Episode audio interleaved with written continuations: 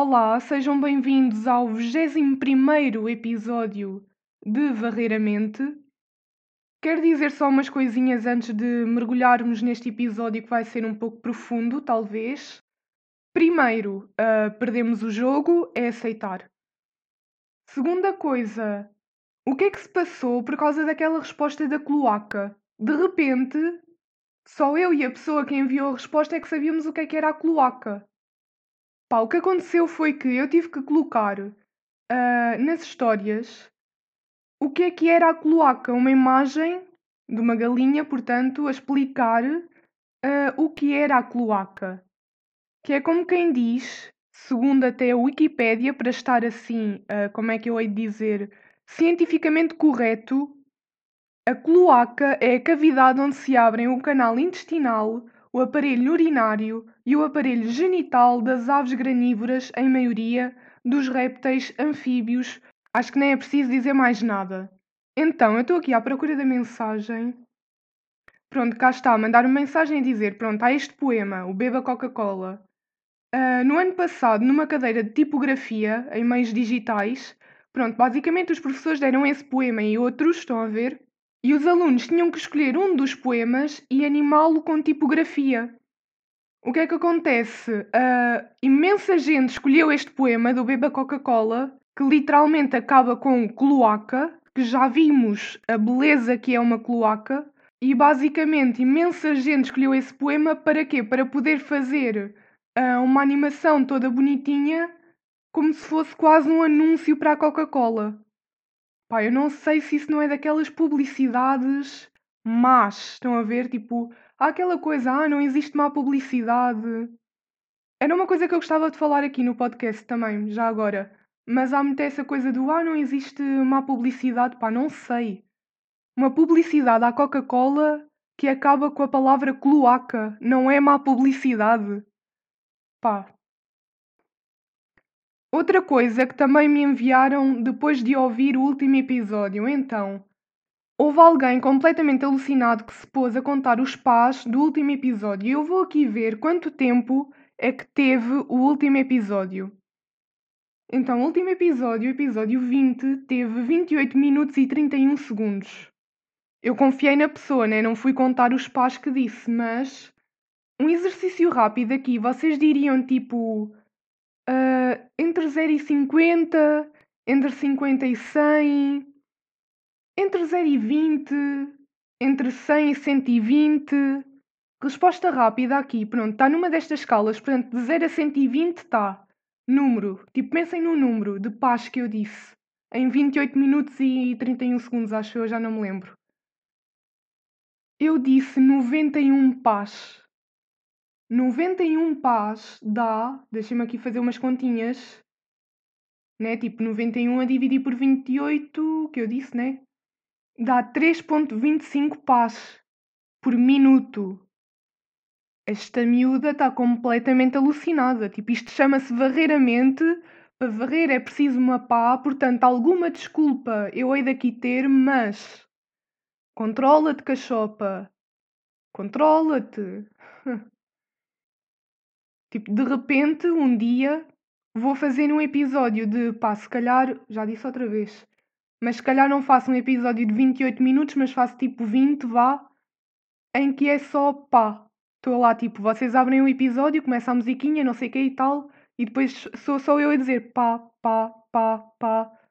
Se calhar era mais fácil, não é? Já que o objetivo deste podcast é dizer pá. Mas vamos lá começar aqui este episódio que interessa realmente. Fiz perguntinhas para variar, desta vez foi sobre autoestima. Primeira, consideras que tens autoestima baixa ou alta? E ganhou baixa com 72%. Pai, estava completamente à espera que ganhasse baixa e assim com 75, vá, porque não tinha o 72 exatamente, mas sim, estava à espera. E eu sinto que já não digo quase nunca a minha resposta, porque eu sei que faço perguntas difíceis também, então também não sei responder. Tipo, vocês estão mesmo a responder a perguntas que eu estou mesmo a fazer porque eu não sei a resposta. Pronto, mas nesta eu sei, eu também acho que considero que tenho baixa.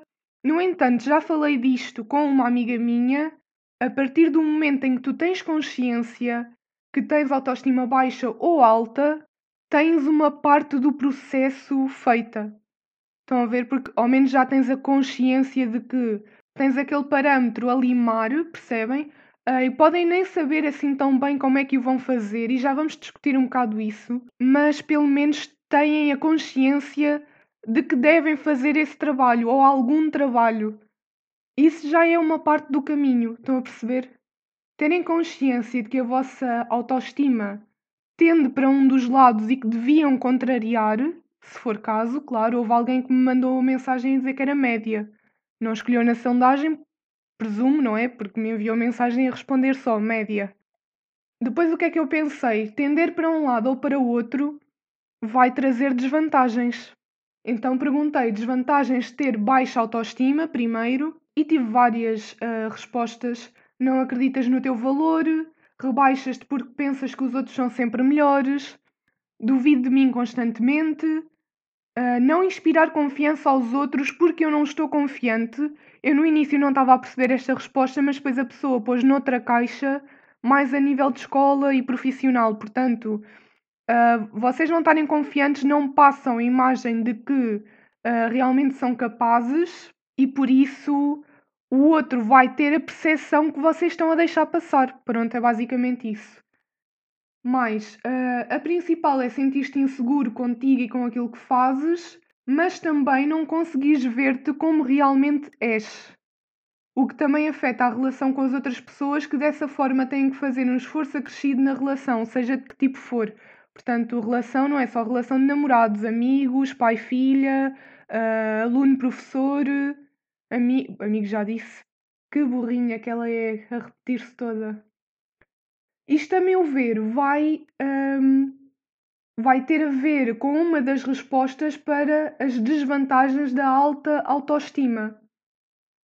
Então há aqui uma resposta para desvantagens de ter alta autoestima que é interessante porque toca aqui num ponto sensível, acho eu.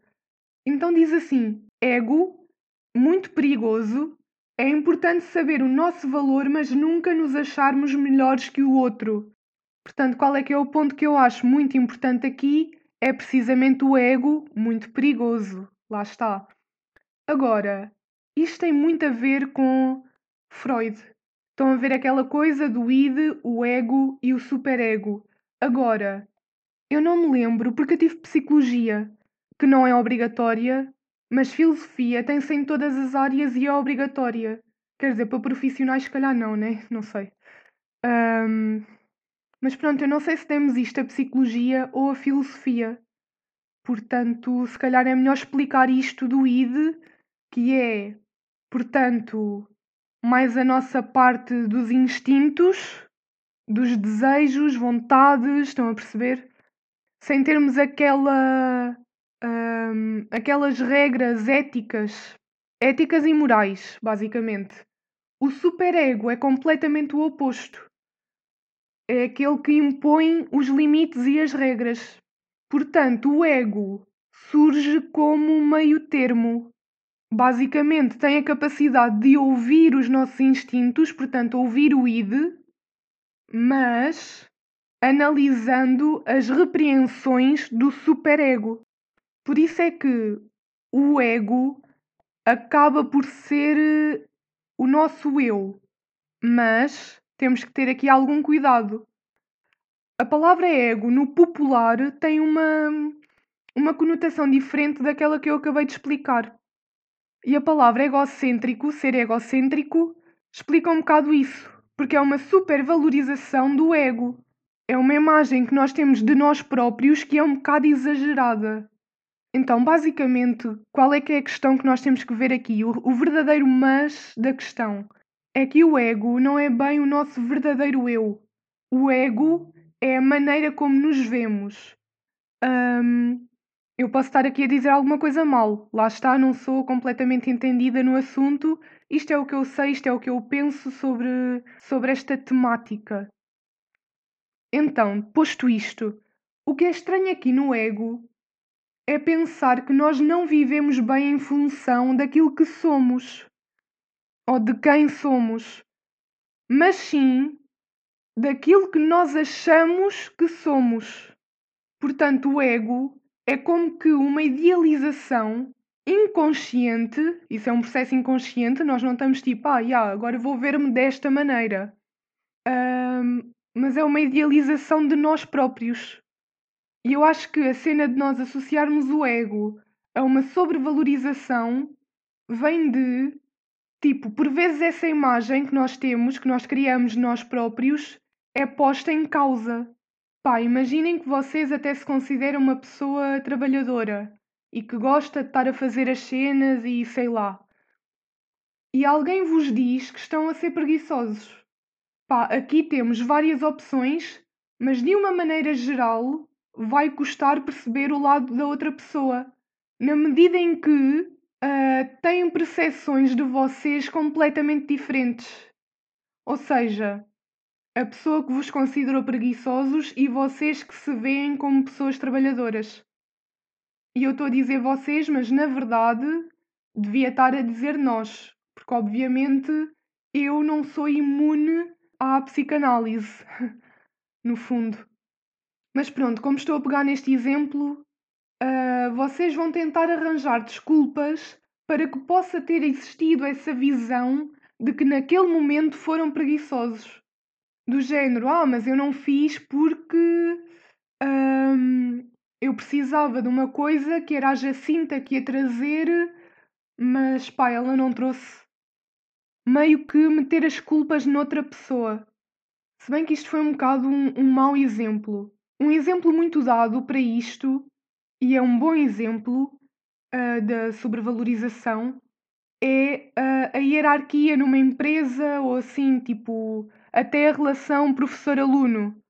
Uma pessoa mais abaixo na hierarquia Aqui vamos dizer o aluno fica com a sensação de que é inferior porque na visualização da pirâmide, aquelas representações hierárquicas que se costumam fazer, está representado mais abaixo.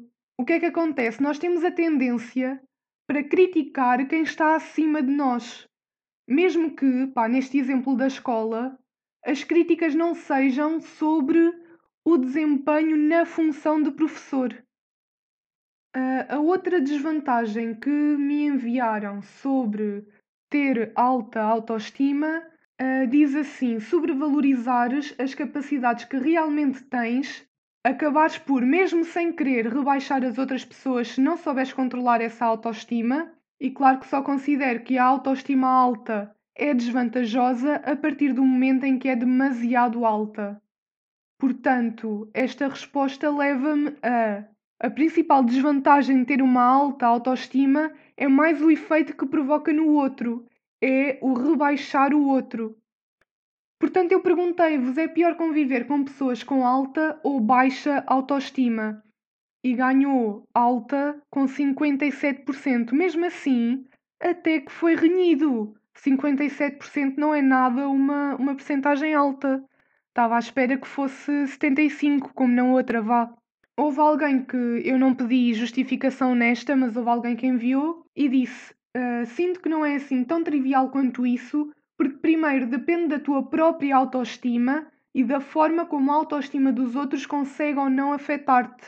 Segundo, depende do quão baixo ou quão alto estamos a considerar, porque acho que nos extremos ambas as situações são meio que chatas. Pai, sim, são, não é? Alguém com uma extrema baixa autoestima vai hum, ter uma, uma atitude muito negativa perante a vida no geral, estão a ver? O pior das pessoas com alta autoestima é mesmo porque provocam, pá, não sei, tipo, imaginem alguém com uma baixa autoestima a conviver imenso com alguém com uma alta autoestima, mas uma autoestima enorme. Pá, a pessoa com baixa autoestima vai se sentir pior do que o que já está. Porque se vai comparar com alguém que está mesmo lá no pico, estão a ver lá mesmo em cima porque isto acaba por ser muito por comparação. Agora, a pessoa que está lá na alta autoestima, pá, se reduzir, pá, mas, mas não sei até que ponto é que também uma pessoa com alta autoestima pode mostrar à pessoa com baixa autoestima como melhorar. Tem muito a ver com, com a relação que vocês têm, percebem? Se acaba por ser uma relação de ajuda e vocês, os dois, ou as duas, ou o que for, encontram o vosso meio termo, ou se são pessoas que não sabem lidar com o outro extremo e ainda se afastam mais. Então fiz-vos uma pergunta extremamente difícil: Como trabalhar a autoestima? Há aqui alguém que diz o seguinte: Acho sinceramente que não dá. Podes disfarçar, mas não podes mudar. Não concordo porque, pá, isto faz-me lembrar, bué, aquela cena que eu já falei em algum episódio por aí, das pessoas que se encostam. Pá, não dá para mudar, não vou fazer nada, vou só... Se bem que eu acho que fingir já é fazer alguma coisa. Porque vocês meio que têm a percepção de como é ser diferente. Se são pessoas com baixa autoestima e fingem que até estão bem com autoestima, não digo elevada, mas moderada, vá, vão sentir pelo menos o que é, quer dizer, mais ou menos porque na verdade não têm, mas vão ter aquela falsa sensação. E essa falsa sensação que vocês podem gostar, em princípio vão gostar porque vão, vão estar melhor, pronto, não é? Uh, pode dar-vos mais força, aliás, se calhar não mais força, mas mais vontade de fazer força. Portanto, eu acho que isto do fingir barra disfarçar, porque disfarçar não é bem fingir, mas, mas disfarçar é tentar não mostrar. Portanto, tentarem mostrar que estão com, com autoestima moderada. Já é um passo, na minha opinião. Não é um bom passo, se calhar não é o mais eficaz, mas é um bom passo para começar. Pá, consciencialização já é muito bom passo. E esse sim é o primeiro passo mas pá, não concordo nada com esta coisa de, do podes disfarçar, mas não podes mudar. Tu podes mudar, tu, quer dizer, também podes mudar tudo mais ou menos. Uh, a nível físico, para mudar, custa algum dinheiro, não sei se podes. Mas principalmente a nível psicológico, pá, não, é que estas coisas do tu podes mudar tudo também me irritam um bocado porque cria aquela falsa expectativa nas pessoas. Mas alguma coisa podes mudar. A mudança é um processo longo, árduo, mas é um processo. Portanto, para esta pessoa que diz que acha que não, há aqui pessoas que contrariam. Então dizem tentar não depender da validação de outros e reconhecer as nossas próprias conquistas. Outra resposta, rodear-te de pessoas verdadeiras que te valorizam. Claro que é uma coisa que tem que partir de ti, mas o facto de teres pessoas que te suportam e não te deitam abaixo é sempre uma ajuda e talvez usar as coisas que ajudem a te valorizar no caso de estar ligado mais à parte física. Ok, sim, também compreendo. Há aqui uma pessoa que mais uma vez toca num bom tópico. Não ter síndrome de impostor. As nossas conquistas são nossas e não são sorte. Portanto, a síndrome do impostor é aquela ideia de que somos inferiores e que não merecemos o nosso sucesso, um, e que no fundo, e acho que é por isso que se chama assim, nós dizemos a nós próprios que somos impostores. Porque foi sorte, porque por acaso correu bem, porque de facto não sou mesmo boa nisto, e que portanto somos impostores no meio de pessoas que realmente são boas. Imaginem que vocês entram num grupo de crochê e tinham que fazer um crochê para entrar, tipo era um pré-requisito os sete melhores crochês uh, entravam para esse grupo. E vocês acham, pá, por acaso correu bem, por acaso consegui fazer alguma coisita?